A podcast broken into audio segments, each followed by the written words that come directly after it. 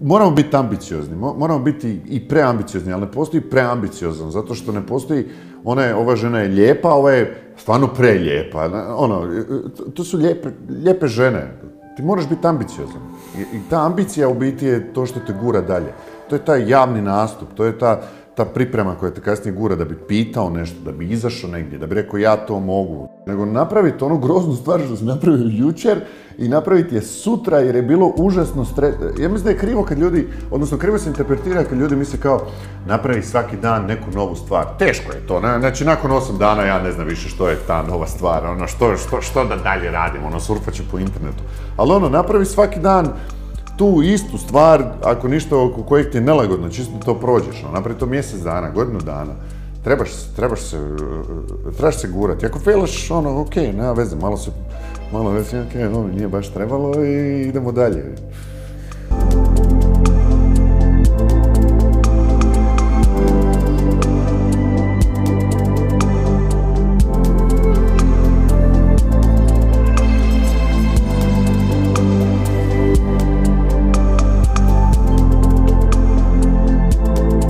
Moje ime je Vinko, a ti pratiš Lud podcast. Mjesto gdje istražujemo koncept uspjeha sa ljudima iz raznih životnih polja. Ako si ambiciozna osoba koja želi raditi na sebi, ova epizoda je za tebe, kao naravno i cijeli brand. Današnji gost uh, Zašto si mene zvao onda? Ivan Šarić. Pa evo, Ivan je, Ivan je krenio odmah u svom stilu. Zašto sam tebe zvao? Zašto si mene, ajde, ajde. Zašto sam tebe zvao? Aha, ti ćeš sad mene intervjuirati, tako? Zašto ti mene zvao? Zašto sam ja tebe zvao? Pa ti se meni činiš, ja kako kažem da istražujem koncept uspjeha s ljudima iz raznih životnih polja. mm Jel... E, Dobar koncept, by the way. Yes. evo, slažem se s tobom i drago mi da tako misliš.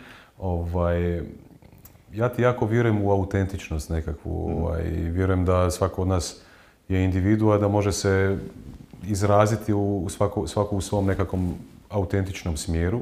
Mhm. E, ti si krenio ovaj, kroz, kroz svijet stand-up komedije, jel, tako? Stand-upa.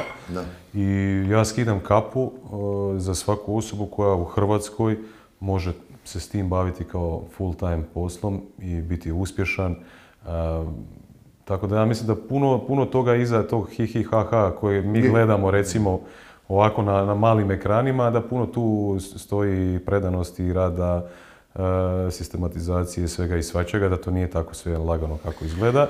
I zato sam te pozvao. hvala. Zato sam prima kompliment pa mi neugodno htio bio krenuo špora, ali dobro, neću se. Aha. Šta ti kažeš, ili, ili misliš da, ima, da ima nešto u tome ili, ili sam... Pa ima. Ili ima, sam fulao, totalno, ceo futbol. Ajmo ovako, ja mislim da stand-up komičari prvo, osim što osjete recimo taj poziv, ima puno rada. Neke stvari se ne mogu naučiti, ali neke stvari se definitivno mogu izbrusiti, e, e, e, recimo. Ali mislim da stand-up komičari koji se ja upoznaju, ovo što sam ja čitao njima, to su ljudi koji su u biti užasno ambiciozni, ali ne žele raditi na način koji recimo normalni ljudi rade.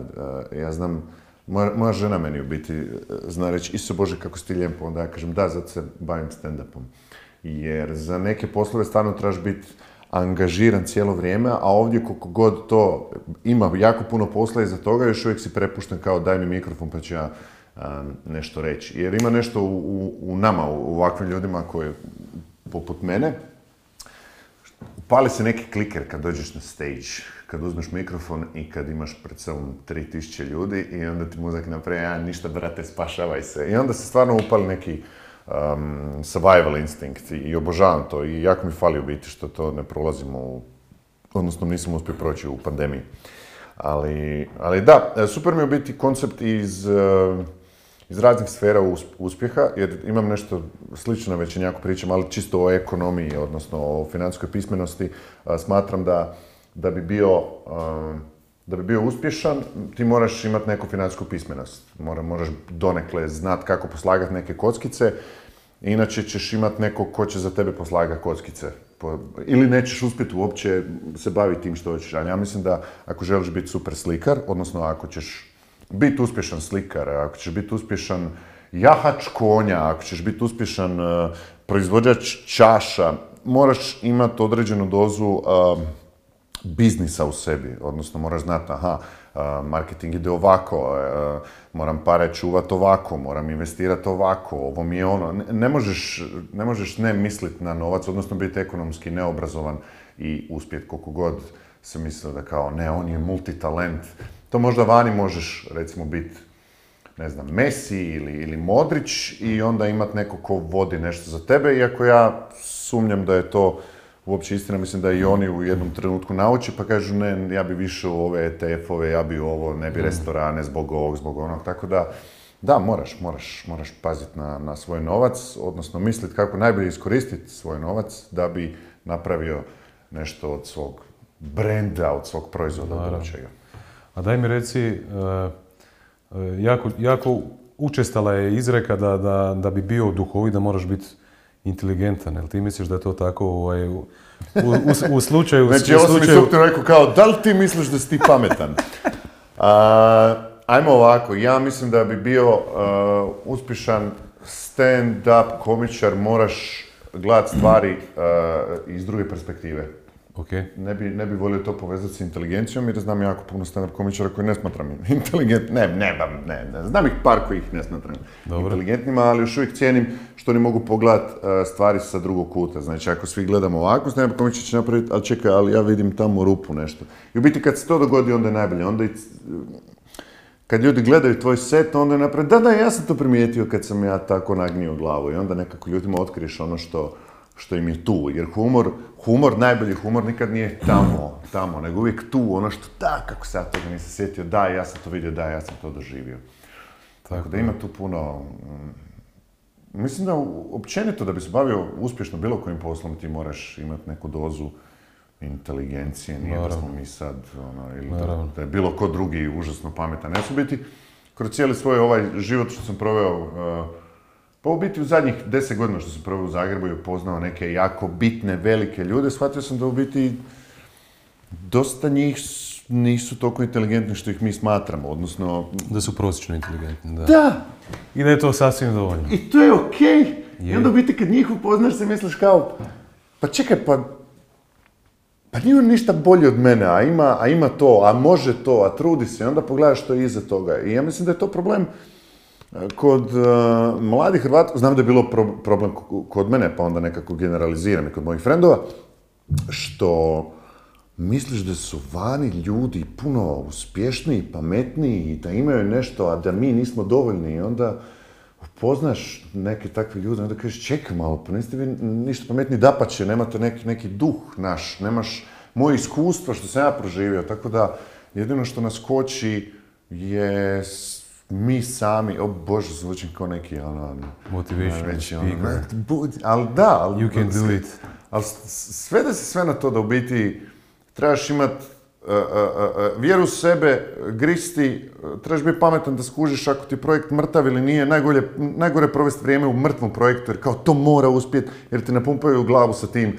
Ako se dovoljno trudiš i radiš oko toga, ali možda si izgubio vrijeme, vrijeme je najbitnije. Tako da ono, trebaš, trebaš, i treba biti faktor sreće, da te taj dan nije pokupio autobus, nego si upoznao tog lika.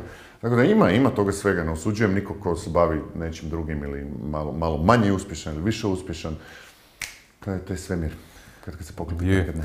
Uh, ajmo ovako, uh, Jerry Seinfeld sam ti gledao, gledao sam, na mobitelu. Pa imam nešto na znači, mobitelu. Sad vremena ćemo pričati i ja ću ovako, a ti ću s mobitela. Ajde, Jerry Seinfeld. Hoće biti pitanje kao odakle crpiš motivaciju, kako si počeo? Ne, ne, ne, ne, ne, ne. Inače se nisam pripremao... Jerry Seinfeld je super. Inače, inače se nisam pripremao ovaj, za, za intervjue. I kako Winston Churchill kaže, kao kad se ne pripremaš za nekakav javni nastup kao što je recimo tvoj, mhm. vrlo ti lagano to izvesti ako imaš dva sata, tri sata ili tako dalje. Ali ako imaš suženi, suženo vrijeme za, za nekakvu izvedbu, onda je naravno ovaj, malo drugačije, pa se treba i pripremiti. Ali, ali laži ako mislite da, mislim, nemojte ljudi misliti da se stand-up komičari ne pripremaju. Pa naravno da se pripremate, da, nego kako je, drugačije. To je teška predstava sa elementima improvizacije gdje mi želimo nešto, ono, imaš 80% pripremljeno, 20% ja obožavam da vidim što će ili je, ali... Upravo tako nešto. Ali okej, okay, može. Ovo ti je malo pitanje, znaš. nastavio, Ma, malo pitanje. E, ja čuo sam u nekom bitu njegovom ovaj, da je Jerry Seinfeld rekao kako svoje roditelje nikako ne može nasmijati, jel? I kako njima nije jasno zašto je on uopće nekome smiješan. ovaj, kakva je situacija kod tebe ovaj, kući sa... Izvrsno pitanje. ja sam se, ja sam počeo baviti stand-up, studirao sam ekonomiju tad i otkrio sam stand-up, ja mislim na drugoj ili trećoj godini faksa, mislim da je drugoj. Tad sam imao prvi nastup, prije toga sam još gledao stand-upe, ono, to nije bilo vrijeme interneta, nego ja mislim da sam čak, ono, imaš li ti, imaš li ovo, pa sam naručivo preko, preko Njuškala, sam našao nekog lika u Slavonskom brodu koji ima jako puno stand-upa, pa mi je busom slao onaj bundle, mislim da se to platite pa 250 kuna onda, što je bilo ogromno za studenta, ali ja sam obožavao, sam sam trpao to u glavu. Ovaj, bio sam zadivljen tom formom. I onda su mi počeli moje neke ideje padat na pamet. Uglavnom da skratim priču, počeo se baviti s time, odnosno nastupat, a moja, moji roditelji, moja mama pogotovo, je bila kao, dobro, ok, kužim, da, dobro, ali faks, ali ovo, ali faks, ovo, ali mama nastupa sam u Ljubljani, da, super, ali faks, mama nastupa sam u Zagrebu, nastupa sam ovo, napunio sam ono, ljudi plaćaju ovo, plaćaju me za ovo, super, super, i znam da u jednom trenutku, mislim da je bila četvrta godina faksa, i bili smo na terasi u Zadru, u našoj staroj kući, ja sam zapalio cigaretu, ona je zapalila cigaretu, pili smo jutarnju kavu, ja sam rekao, mama, ja znam što ću ja biti u životu. I ona rekla, ajme meni, ajde ću. sam rekao, ja ću biti stand-up komičan. Rekla, ajme meni. Ugasla cigaretu i otišla unutra. I, I u biti brat mi je rekao da, te godine sam nastupao u Zadru po prvi put, bio je jedan stand-up comedy festival, ja sam ga zatvarao i nakon toga sam čak sutra dan išao za London nastupat nešto. Ali moji starci su mene, znači ja sam već tri godine nastupao, oni smo bili nakon tri, tri i po godine u Zadru i super je bio nastup, moj prvi nastup u Zadru i tog sam se jako bojao, ali ono, baš, baš bilo razvaljotka, jebeno je bilo. I užasno sam bio sretan zbog toga i brat mi, ja mislim, par mjeseci kasnije rekao da, znaš, Ivana, ono, roditelji su bili užasno protiv tvojeg stand pa ali onda su došli tamo, vidjeli i vidjeli reakcije, vidjeli što radiš, rekao kao, a dobro, okej, to je to, znači, ono, kao, odobrili su, ali nisu mi rekli, nego su bratu rekli, kao, je, okej, kužim, s tim će se baviti. Tako da, mm, da li uspiješ mamu nasmijati kad ste Ma naravno, pa mislim, to su pitanje, da li nasmijavaš curu, da li se cura smije. Svi se smijemo jedni drugima, ako je dobra fora, ako je... Mislim, nisam ja stand-up komičar u, u, u, svojoj ekipi, u svom braku, među mi, mi imamo neke svoje interne fore, mi se zafrkavamo. Znači, mi nismo... E, e, čudno mi je kako me ljudi koji pogledaju, jel ti stalno? Ne, moj zadatak, ono, razmišljati o tome, pisati o tome, zafrkavati se svojim frendovima i kad ljudi plate kartu, dati im najbolji provod života.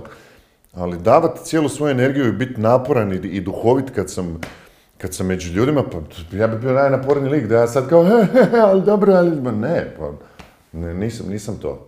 To je, form, to je isto kao da ono, da sam Modrić pa cijelo vrijeme tehniciram po, po kući, jer ono, kao, ja sam nogometaš. Jasno. Kako se pripremaš za, kako pripremaš svoje bitove recimo? Na koji, na koji način to radiš? Pa nemam neku veliku formu. čitam knjige, pišem, gledam filmove, pričam sa prijateljima, napijem se, izađem van, trčim, u teretani sam, nešto gledam, promatram, skupljaš, skupljaš situacije, skupljaš mrvice, mrvice i zapisuješ ih i onda u jednom trenutku kad se toga nakupi, onda kažeš da mi što mi je to, onda većina toga je, pa ne dobro, ne većina toga, ali masa toga je bila neka situacijska komedija koja apsolutno nema smisla, pa to škartaš, vidiš neke forice što imaju jako puno materijala, ono samo što je kao probaj se vezati oko toga, pa onda to pokušaš razraditi, pa onda to kasnije, kad, kad poslažeš da su bitovi solidni, onda to pokušavaš složiti nekakvu priču i onda kad složiš tu priču, probaš to još jedan put, pa onda sigurno nađeš nešto što možeš ubaciti ko segway, pogledaš kakav ti je početak, kakav ti je kraj, početak mora biti jak, kraj mora biti isto jak. Tako, ne znam, bi sam objasnio donekle, ok? Mislim da jesi. Ok. Mislim da jesi. E, šta je po tebi tvoj najveći uspjeh u stand-up karijeri? Šta bi izdvojio kao svoj najveći uspjeh? Do sada. Napunio si neke dvorane, koliko sam čuo. Pa jesam, napunio. Teško mi je biti gledati uspjeh kroz dvorane, jer ne želim biti taj lik, ono da mi je uspjeh to što sam prodao puno karata, ali recimo definitivno stvari koje su me veselile su, ono, prvi solo nastup u Lisinskom sam imao od svih komičara, to sam rasprodao, mislim da je bilo četiri puta, mislim da se prvi rasprodao tipa u deset dana. Dom sportova je bio 3000 ljudi, to je bilo... Koliko u Lisinskom ljudi je bilo? 1800, tako nešto. Uglavnom, rasprodan sportova, rasprodan Lisinski I to su, to su, to su veliki za, benchmarci za mene bili. Čisto jer kad se počeo baviti s ovim, ja sam stvarno od početka mislio da stand-up je u klubovima ok, ali da to može biti puno, puno veće, jer ako se cijeli klub smije, zašto se ne bi dvorana smijala, zašto se ne bi hala smijala, zašto se ne bi Poljana smijala, jer ljudi su biti žele zabaviti. Kako gledaš na one nastupe, recimo Kevin Harta, kad je ono pred stadionom cijelim, ne znam koliko je to, 50-60 tisuća ljudi. Jel bi volio raditi tako što? Apsolutno, to je nemoguće u Hrvatskoj, ali ne, ne, nebitno, ne, ne, ne možemo mi dosegnuti te brojke, to, to niko ne može, to reprezentacija ne može dosegnuti ovdje. Ali, ali to je top, ima nešto, ima nešto fora u tome kad ti staneš pred toliko ljudi i kad su ti ljudi došli zbog tebe i kad imaš obavezu ih nasmijat dat. Znači ono, iskrvario bi na stage da se oni nasmiju. Um, velik je to pritisak, ali ne mogu ti pisati što je to kad, kad ti uđeš. Kao prvo, super je kad uđeš unutra i vidiš praznu dvoranu. Ono, kad prije dok se razmišljaju stolice, uh Mhm. gledaš to je mi se jebem ti Marku, koliko je ovo. I onda kasnije kad dođeš dva sata prije pa si u slačioni, odnosno malo se pripremaš, gledaš, hodaš, meditiraš, piješ pivu, ništa previše, moraš biti trijezan na stage I onda jedan put ćeš žamor i onda ne, ne, nećeš gledat, nećeš gledat. I onda 15 minuta prije ovako baciš samo pogled i onda kad se upale, odnosno ugasi svjetlo, kažeš, dame gospodo, i kad taj aplauz krene, ma, nema, nema, nema, nema tog adrenalina, pa ti mogu napraviti sve. Tako da to je fora, ali isto je velika obaveza. Ali nije to, nije, nije, ne bih htio ispast egoističan kao velike dvorane. Ima, ima razlika između velikih dvorana i nastupa i malih klubova. I ja ih ne mogu, ono, ne mogu reći koji mi je draži, zato što ima ta energija u, u kvazimodu gdje ono stane 150 ljudi, a prostor je za 140 i onda ih bude ovako. I onda kad te ne pustaju sa stage-a, a stage ti je dovde u kvazimodu, ja ga mogu dirat, pa onda ti kažeš hvala vam, doviđenja, oni kao ne, ostani na stage-u, te ne, ne daju, nego imaš pet biseva. Ja, ne možeš te dvorane di, ono, stvarno se osjećaš veliko. Tako da, ali to su različite stvari. Imao sam i ja jedan govor uh, u Lisinskom. Jesi imao jedan govor. Imao sam jedan govor u Lisinskom, u maloj dvorani, u Lisinskom. I sad šta sam te htio pitat zapravo. E, ja kad sam održavao taj govor ovaki kakav sam dosadan, kakav jesam, ljudi ne naprave nikakvu reakciju, pa ja prođem i neokrznuti bude mi sve ok, jel tako? Dobro. U tvom slučaju je kontra. Moraš Ako ti izađeš van i nikakva reakcija ne postoji na tvoj nastup, znači da nešto ne valja. Da. Kak, je, je- jesi, recimo, kad, kad si kretao, kad si, kad si ovaj... Ne, pa ima toga, ali čak nekad sam kretao, nego Ono, negdje u kad ti napraviš foru, a muk. O da, mislim nije to sad da napraviš foru pa muk, ono, ne, ne događa se da, da se ljudi smiju, smiju, smiju, smiju, smiju, pa odjednom se ne smiju. To ti je više ono kako uđeš na pozornicu, ima i, mislim, dogodilo se, nije u početku, hvala Bogu, jer da se dogodilo u početku, vjerojatno bi rekao, ok, ovo nije za mene, ali tu i tamo si imao neke falše nastupe, puno ovisi i osvjetljenje, i kakav je mikrofon, i kakva je publika, i, i u koji prostor si došao, korporativni nastup za ljude iznad 50 godina, ti si krenuo sa nekim hardcore forama o religiji, ne znam ni ja što, tako da ima toga kad, kad, ono, kad bombaš, ali imao sam i neke korporativne za jednu računalnu firmu koja je bombala, još dan danas se sjećaju, nikad me više neko toga nisu zvali, meni je bio prekrasan nastup, jer usred nastupa sam osjetio da ovo ide, da ovo, znači ovo, ovo nema spasa. I onda sam baš išao do kraja, išao sam u kost. I znam da sam nazvao ovaj, ženu nakon tog nastupa, rekao, "Je- ljubav, ja sam najgori nastup u životu i počeo se smijati. Znači, ovo je bilo toliko grozno, nisam, nisam ni račun poslao, znači ništa, ono, baš sam rekao, ovo je bilo toliko grozno, hvala što sam to osjetio. Ti moraš osjetiti to, moraš osjetiti kako je to grozno, jer u mom poslu nema, uvijek se dokazuješ. Znači, i Jerry Seinfeld isto, evo, i, i Chris Rock, i, i, i Dave Chappelle, i Jamie Foxx, uvijek se dokazuješ. Nema ono kao, ali ja sam sad full velik, pa ću ja izaći pa će se oni smijati zato što sam... Nema, ne, lju- ljudi izađu van. Znači, evo, dobar si kao zadnja utakmica, jel tako? da, da, da. Isto i ti, I ti moraš, i svaki put daješ najbolje. I, i zato u biti ni nemaš... Ja smatram da nemam taj neki ego, uh, uh, ono kao ja sam, ja sam jeben, zato što ja svaki put kad izađem na stage moram dokazati da, da, da ovo funkcionira. Zato neke kritike oko stand-upa ni ne dolaze, uh, odnosno ne diraju me, zato što ja znam kako je bilo ili kako nije bilo. Tako da ne možeš ti previše otići u ego u stand-upu, jer te publika drži. Kao ono, ne, ovo nije prošlo, ovo ti je bilo dobro. Dobiješ, dobiješ jedan jako brzo re- reality check, ono, feedback je, feedback je jako ne, ne, brzo. kao ovo, ovo se smije. Ne dobiješ feedback za mjesec dana, nego dobiješ u istoj sekundi. Odmah, i to je super. Jer onda možeš i iskombinirati. Možeš, ako vidiš da ovdje ne idu, ideš tamo, pa ovo, pa ono, pa se igra sa tim kako im to nije. Tako da ima tu puno aikida što se događa na pozornici. Hajde mi reci, e, ka- kakav ti je bio taj tvoj razvoj, mislim, stand-up je isto u pitanju nekakav javni nastup, ono, nek- nekako javno govorništvo, jel? Nekakav performans, što se tiče tog, te hrabrosti, samopouzdanja, stajanja pred ljudima, da li si imao problem na početku, e, da li si na nekakav način radio na tome, osim da si jednostavno ono radio e, learning by doing ili kako, kako je to izgledalo Pa jako puno, u stand-upu sam jako puno naučio, pošto mi nismo imali nikakav stand-up ovdje od nekih starijih kolega od koje bi, ili, ili bi gledao pa bi skužio, pa bi ti neko rekao, um, jako puno si to učio u hodu. I čak neke stvari za koje sam mislio da sam ih ja izmislio, sam skužio u biti da, da to već postoji vani godinama, pa kao, aha, dobro, a okej, smatram da sam na pravom putu. Na primjer, ona čaša vode na pozornici, što komičari imaju, masu puta ti služi zato što ti je tamo podsjetnik sa forama. I onda kad ti izvališ neku foru, onda dođeš, popiješ vodu, pogledaš di si i onda odeš nazad, jer ono, stvarno je panika kad ti imaš sebi set od 20 točaka što ćeš proći i onda ako jednu zaboraviš ili nešto staneš pa se, ono, ne znaš di si pa se blokiraš.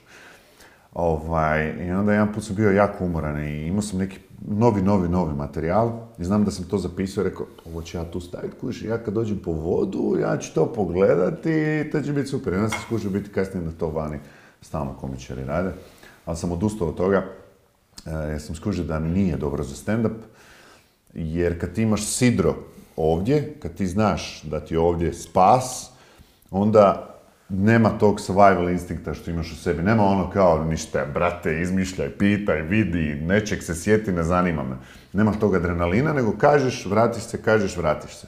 A što se tiče početaka i razvoja, pa definitivno, ono, uh, gledao smo neke svoje prijašnje snimke, nije da sam, nije, nije da u biti špotam u, onog Ivana u prošlosti, da pa ću užasno sam ponosan na njega, jer je stvarno je eksperimentirao, gledao što će, kako će,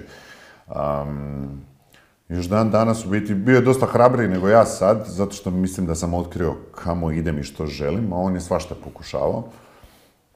Ali, aha, moj prvi nastup, baš prvi, prvi, prvi, Ajde da čujemo, da. ovaj, što se tiče javnog nastupa, tom pričam, znači ta, ta razina straha što je mene oprala je bila apsolutno vrhunska. Em, Znači ti imaš u sebi neki materijali, odnosno natuknice koje ćeš ti proći. Ali ja ne mogu opisati kako se to izbriše kad ti stojiš iza pozornice. Još je pozornica bila ona improvizirana pozornica, znači bila je pozornica, bio je zastor, ali iza zastora nije bilo ničeg nego ovako zid i imao si možda metar. Znači ono, ti si doslovno bio iza zida i odnosno, ono, ti zaplahti i onda bi izašao van kad bi te najavili. Ja znam da sam ja bio toliko nabrijan da sam kao, ajmo, ajmo, ubit ćeš. Ja mislim da su, ono, ekipa me slušala, ja sam iza sebe, ono, ajmo, ajmo. I onda su mi rekli, ja sam izašao van i bio je vrhunski nastup, bar ono, to, moj prvi nastup je od top tri nastupa u mojoj karijeri, zato što da nije bio, ne, ne bi ovako pričao, bar ono, tad što se dogodilo. Ali, moraš vježbati javni nastup.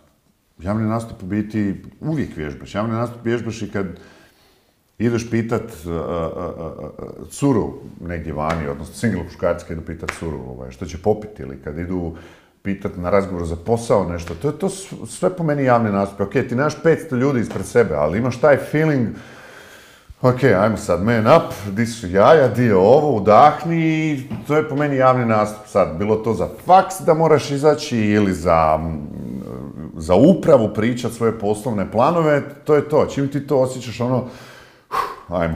I to je taj, to je taj strah koji, koji ljudi, uh, užasno ga se boje, ali ako ga prihvati, kažeš, ajmo. Što više radiš u biti, to ti je lakše. Zato što imaš onog malog šupka u sebi, a svi ga imamo koji govori da nisi dobar. Znači, nisi dobar, ovo neće uspjeti, nisi dobar, hoćeš failat i onda te ono, stavljate ne kajla, a što ako ovo zaboraviš, a što ako ovo ne kažeš, što ako se osramotiš. I što više radiš, ono možeš reći, u krivu si. Znači, kako to da od, ti mi to govoriš zadnjih 2000 nastupa, da će biti loše, a, a 2000 nastupa je bilo super. Dakle, u krivu si i nemaš mi pravo to govoriti. I onda taj mali šupak u meni se ovaj kao, ok, ok, dobro. Ja mu kažem kao, ok, ako bude loš nastup ili ako bude loš javni govor, onda možeš reći bio si u pravu. Odnosno, bio si u pravu. Ali do tad ne, ne, nema me dirati. Ima ta borba, onaj. Moraš, moraš sam sebi reći, ok, idemo, nema, nema, ono, samo ne zaboravi disat i ne zaboravi da u biti vrijeme tebi ide brže, a njima ide sporije. Dakle, imaš vremena, ljudi misle da je ta tišina, aha, i, onda, i onda ljudi vide strah, misle, a, vidi, njeg je strah.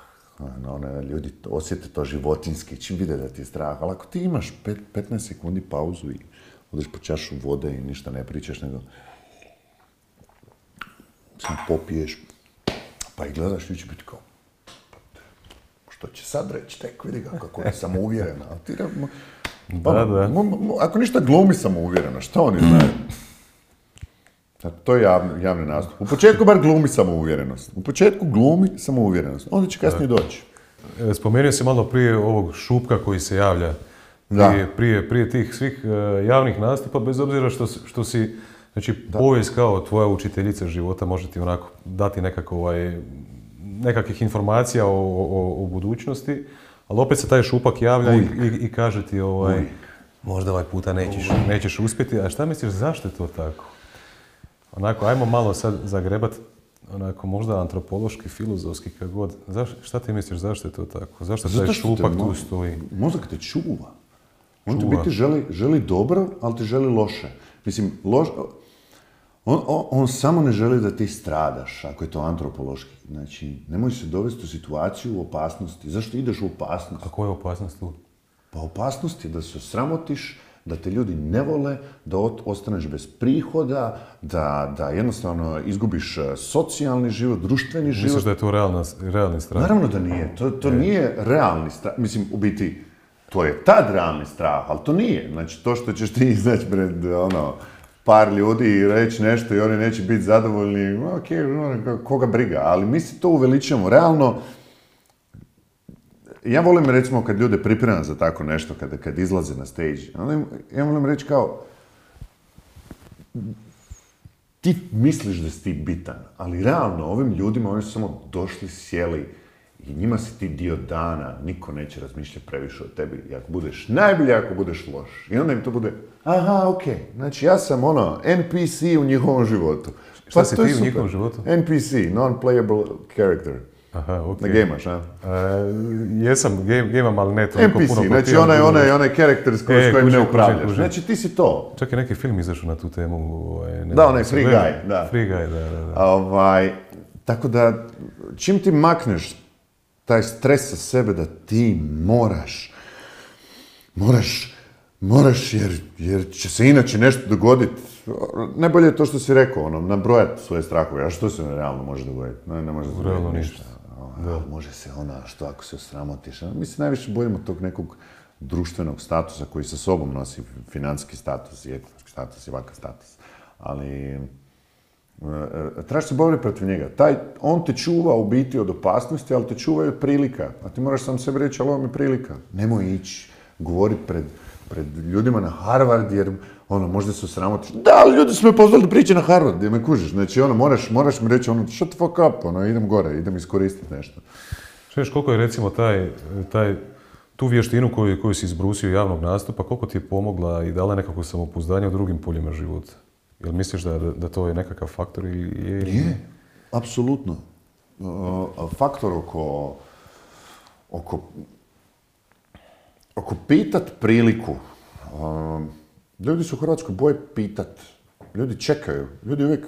Pričam sam neki dan sa jednom gospođom koja je rekla, ja sam starija generacija, nas su odgajali da, da mi radimo i šutimo I ako nam se dogodi uspjeh da budemo sretni, kao aj joj, meni se slučajno dogodilo. A današnje generacije se malo više guraju, kao da, ono, pogledaj, pa evo, ti snimaš podcast, ja se bavim s ovim, znaš, ono, mi se ipak malo guramo, a to njima kao, ono, pa mi to nismo radili, onda shvaćaš da u biti moraš.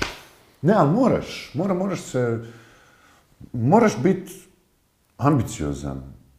Pričam isto sa jednom, sa jednom ženom koja je rekla kao, ali ljudi su bili, ljudi su kod nas malo preambiciozni. Pa sam rekao, kako biš preambiciozni? Kao, ne može, ne može... Čekaj, gdje su, gdje su ljudi preambiciozni? U Hrvatskoj? Ne, ne, ne, kao, dobro, ne, ne se baš dobro što je bilo, ali, e, znači, moramo biti ambiciozni, mo- moramo biti i preambiciozni, ali ne postoji preambiciozan, zato što ne postoji, ona je, ova žena je lijepa, ova je stvarno prelijepa, ono, e, to, to su lijepe, lijepe žene, ti moraš biti ambiciozan. I, I ta ambicija u biti je to što te gura dalje. To je taj javni nastup, to je ta, ta priprema koja te kasnije gura da bi pitao nešto, da bi izašao negdje, da bi rekao ja to mogu. Tako Znači, da, napraviti nešto što nisi napravio jučer, malo izaći iz zone komfora, recimo, tako nešto. Da pa će, ne samo napraviti nešto što nisi napravio jučer, nego napraviti onu groznu stvar što si napravio jučer i napraviti je sutra jer je bilo užasno stres... Ja mislim da je krivo kad ljudi, odnosno krivo se interpretira kad ljudi misle kao napravi svaki dan neku novu stvar. Teško je to, ne? znači nakon osam dana ja ne znam više što je ta nova stvar, ono što, što, što da dalje radim, ono surfat ću po internetu. Ali ono, napravi svaki dan tu istu stvar, ako ništa oko kojeg ti je nelagodno, čisto da to prođeš, ono, napravi to mjesec dana, godinu dana. Trebaš, trebaš se, trebaš se gurati. Ako failaš, ono, ok, nema veze, malo se, malo reći, ok, ono, nije baš trebalo i idemo dalje. E, nešto mi je bilo zanimljivo ovaj, što sam vidio u jednom intervjuu tvom. Rekao si da prije nastupa udišeš rozi zrak, a izdišeš crni zrak. Jel tako? Da li, da li koristiš možda još nekakve tehnike vizualizacije, da li meditiraš ili takve neke stvari? To je super stvar, gdje si to pročitao? A to stvarno rekao bi. E, bio je neki intervju Daniela, ona e, nešto u... Da, ne Ne znam kako se emisija zove. Ovaj, da. to sam radio, to nisam ni znao da je vizualizacija, iskreno. Jer sam... em, uh, imam, imam, imam dosta prijatelja koji su doktori, koji su užasno pametni, puno pametniji od mene i ono, njih dvoje se bave sa mozgom, znači ono, cijeli su u neuru i volim jako pričam s njima, e, pričat s njima jer pričajući sa njima sam otkrio da sam ja jako hekabilan, da... Šta to znači? Da, da, da je mozak kompjuter kojeg, kojeg jako možeš prebrikati. Aha, hekabilan, hek. Da, he- ono, you, you- can get hacked. Um, I onda, baš to, sa vizualizacijom, odnosno smirivanjem e, dopamina, kontroliranjem ovog, sa disanjem, sa, sa ono, ajde mi sma, smanjiti bilo. Ovaj jedan friend je radio istraživanje oko, oko neurovalova i onda mi je jako puno pomogao, htio on ili ne htio. Uh, znaš ono kad, Znači imaš te alfa, beta, teta, delta valove i, i, i on je napravio instrument s kojim se možeš koncentrirati i samo sa mozgom pucat u metu. Sup- e, super projekt, nažalost ne znam da li mu je zaživio, mislim da je baš nije, ali na veze, počeo se baviti nekim drugim stvarima. Nije, ta- bio je ispred svog vremena.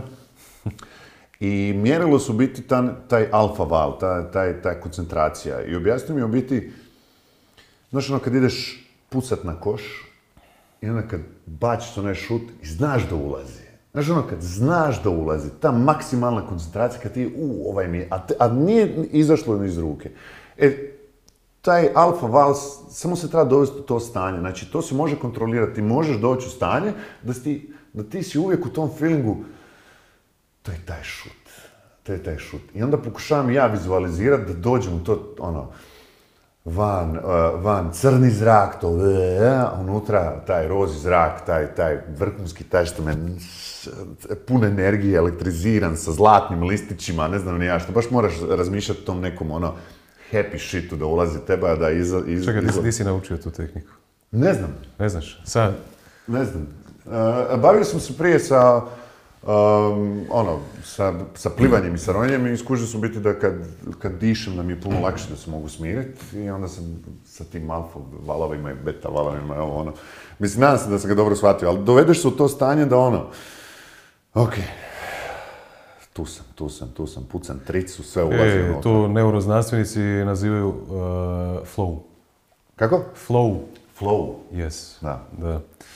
E, daj Tako da reci... da, to koristi, e, e, to sam, htio sam završiti. Reci, reci. e, možemo se hekirati, i evo ako nas gledate, a, pročitajte malo, ti stvarno možeš ono, ko, ko što kompjuter napravi, sve trial delete, pa zatvoriš onaj program, pa onda imaš shortcut, cap, cap, cap, pa uđeš unutra, to, to smo mi.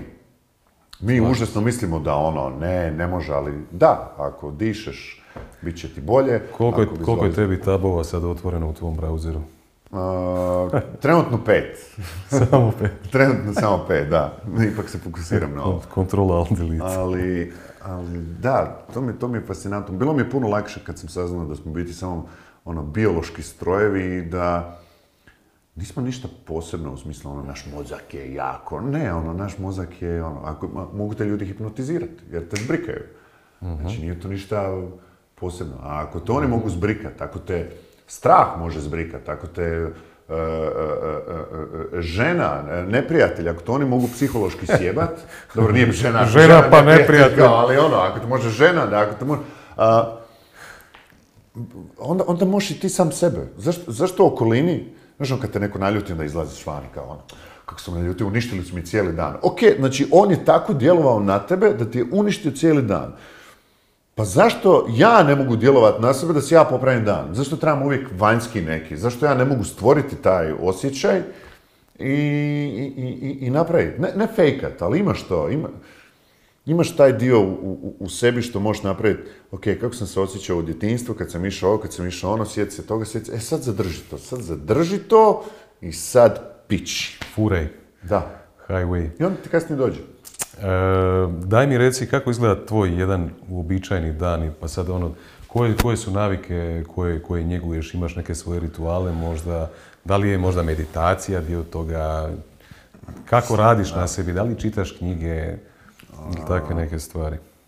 Pa moram priznati da sam u zadnjih godinu dana dok mi je, odnosno kad mi je žena bila trudna, onda sam izašao iz svih apsolutno uh, navika, jer psihološki smo to dosta teško prošli, super jer na kraju sve je ispalo, ali neki navike, evo sad sam mm, počeo stalno u biti dizat se u šest ujutro, ići u teretanu, pa onda po Ideš ujutro, ono. ujutro ideš u teretanu. Da, da, da, odmah rano ujutro čim se dignem, jer sam skužio da isto našli, naši mozgovi, ako imaš rutinu i ako se baviš vježbanjem, ti stvarno možeš maknuti dosta negativnih stvari e, od sebe, tako da sam sebe natjeraš da da radiš, da, da, da, vježbaš i da ti je tijelo bolje, da na biološkoj razini da, da nema tog, e, da nema te depresije, da se boriš malo protiv toga kao nećeš ti mene uh, zavrknit.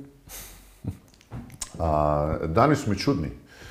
Nemam neki tipičan dan, ono, ustanem se pa vježbam, pa odgovaram na mailove, pa onda imam sat vremena za ovo, pa meditiram. Na, nažalost ne, ovaj, za sad imam samo to jutarnje vježbanje i onda su mi kroz dan kaotičan, osim što recimo sad dosta često zaspem u 10-11, nisam više onaj koji kao radi kroz noć, ne, znači, da, propao mi posao ako ja moram iza, Ja, ponoći. bi- ja bi rađe spao u 9 da mogu da mi dijete dopusti sada.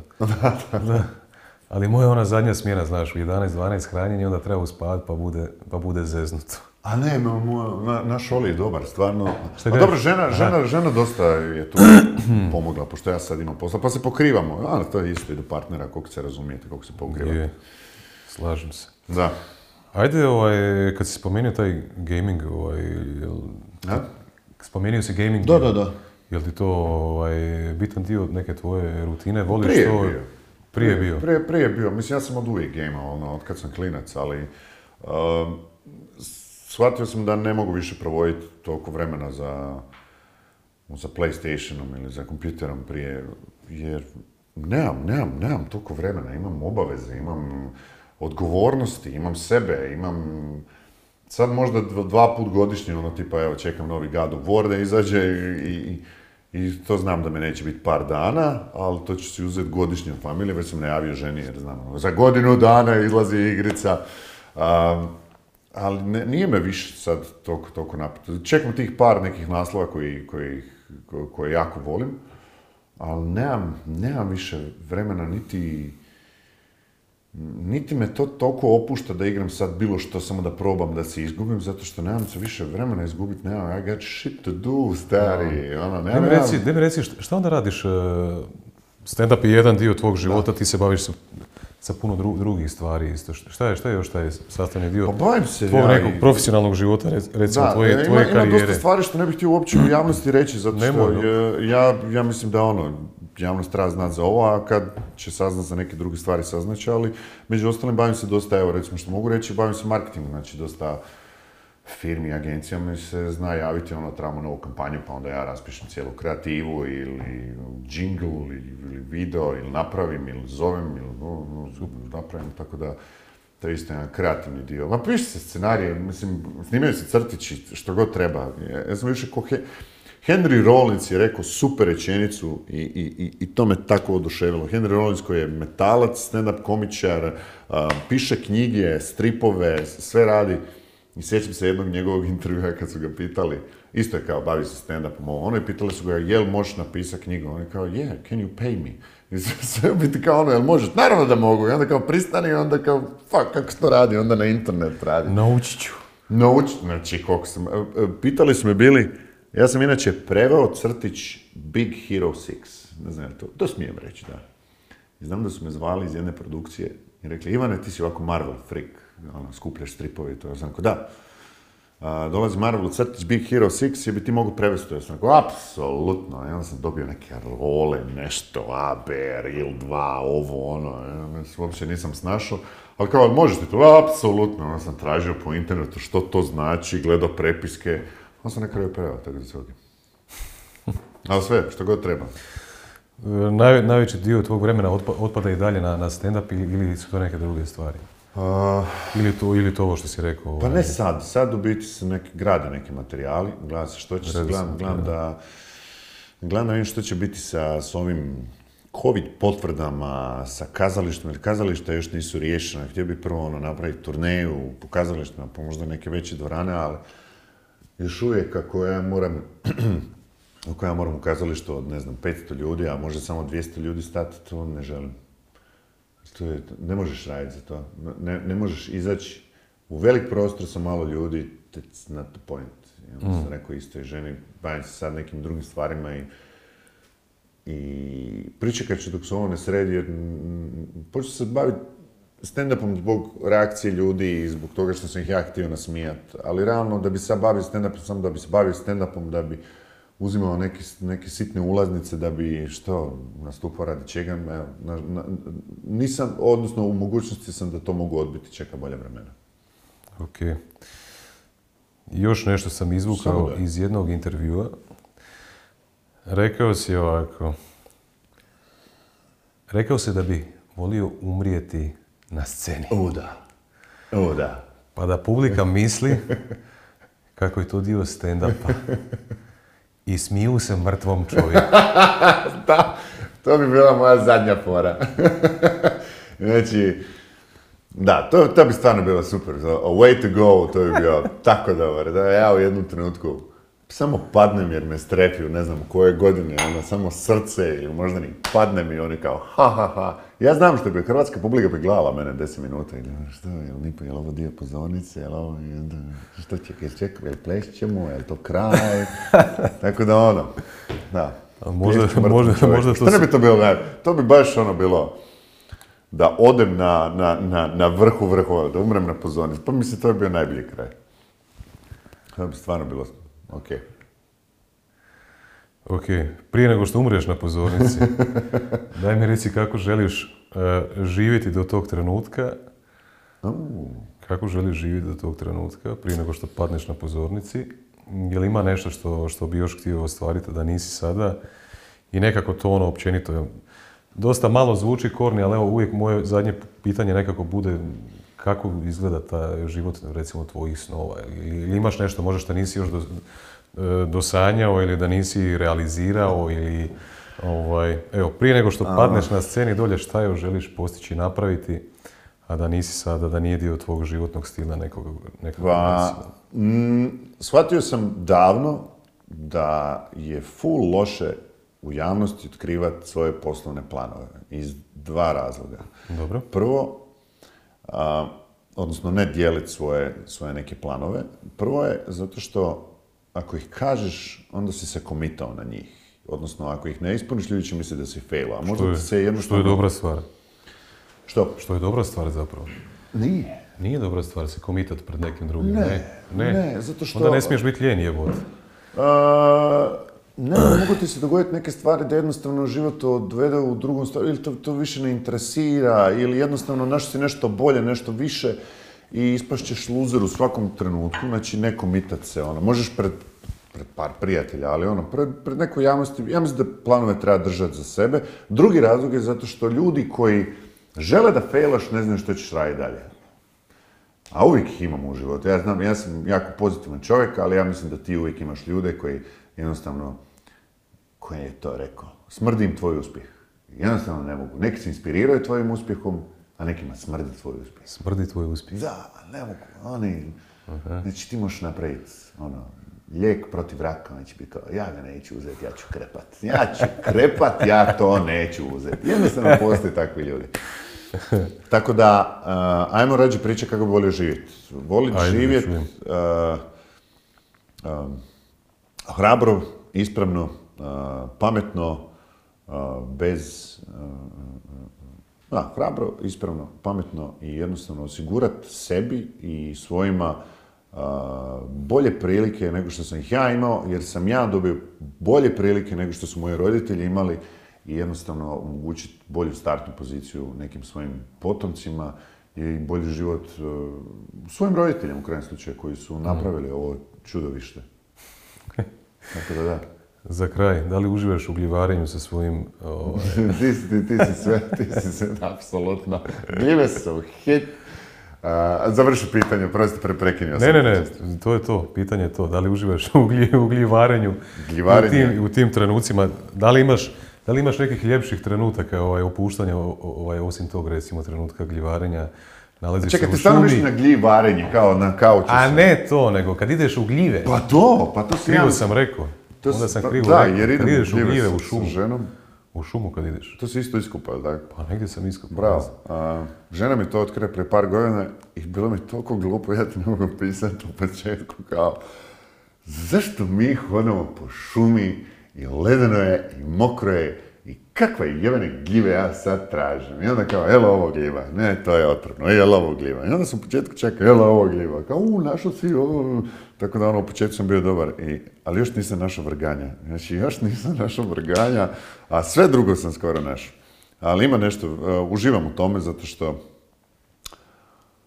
to je hodanje kroz šumu sa ciljem. I to je dobro. Znači malo hodaš kao ovdje nešto nema, malo, o, našli smo nešto. I onda punica i, i, i žena naprave neku juhu ili zimnicu od toga i bude super. Da, gljivarenje je super. Gljivarenje je dobro. Dobio sam knjigu. Jel imaš, šta si dobio knjigu? Da, dobio sam knjigu pa Aha. sam naučio sad neke Znači, znaš, znaš što je otrovno, pa šta treba izbjegavati. Ma, ono, ima ona stara gljivarska, ja ste sad stari gljivar. Sve gljive su jestive, jedanput. Jel bi nešto htio poručiti možda publici u kameru za kraj? A, Ili imaš nešto da te ja nisam pitao, htio bi podijeliti? Pa ajmo ovako. um, ja se volim, ne- neću vam reći biti kao trebali bi, jer u biti ja nemam pojma što vama treba, ja jedva znam što meni treba. Um, ja smatram da sam ja užasno smrtan, odnosno smrtan sam. Znači ono, ja sam tu, živim na nekom kamenu koji se kreće kroz svemir i pićemo milijunima kilometrima, kroz sunčev sustav do koji ide milijunima kilometara. Jednostavno sam tako mal i nebitan da je to prekrasno. Ja sam tako mal i nebitan da ja mogu biti raditi bitne stvari jer sam mali i nebitan. I s tim se ja nekako vodim. Dakle, uh, nemojte misliti da ste bitni i da ste toliko veliki da ste užasno, uh, užasno bitni. Uh, zvoni mobitel pa me malo zbunilo, ali probajte, samo probajte. Evo, sa- samo probajte. Ne, nemate ništa za izgubiti, realno. I onako smo mali, nebitni na nekom kamenu koji se kreće kroz svemir. Znači, što god taj posao, ta cura, taj muškarac, e, e, samo probaj. Ono, i onako ćeš umrijeti. I ja isto. I to je to. Probaj. Nije nihilistički, probaj. Ivane, Eto, to sam htio. hvala ti puno, ovaj, hvala ti što se odazvao mom pozivu. Ništa, hvala tebi. Bio mi je gušt. E, želim ti puno sreće ovaj, u, dalje u životu i u tvom radu. Ti imaš baš neki, samo moram reći, imaš baš taj neki govor, taj, taj, Kaki? taj umirujući. Ti si mogu biti Umirujući. srećni skroz. Ti, ti, ti si full mogao. Ba, imamo, imamo osjećaj kao da sam na nekoj ispovjedi, ali ono, podcast, podcast ispovjed kao. A što? Jesi, jesi, ja sam pročitao da ti voliš ići u gljive mali Ivane. Četiri oče naša, dvije zdravo Marije. Imaš, imaš taj neki... Jel to tako znaš- gledaš taj duboki? Jel znaš šta je SMR? Da. E, to su mi ljudi rekli. Sad nadam se da ih ovaj moj podcast ne uspava. Ali da... Dobro, sad se išao Kao- malo više, kao sad E, se ja malo dalje išao. da, da, ti Ali malo uzburku ove strasti. tebi na ovom divnom podcastu. Hvala ti Ivane što si prihvatio moj Hvala poziv. tebi. E, ekipa, super što ste gledali, vidimo se opet za dva tjedna, uživajte.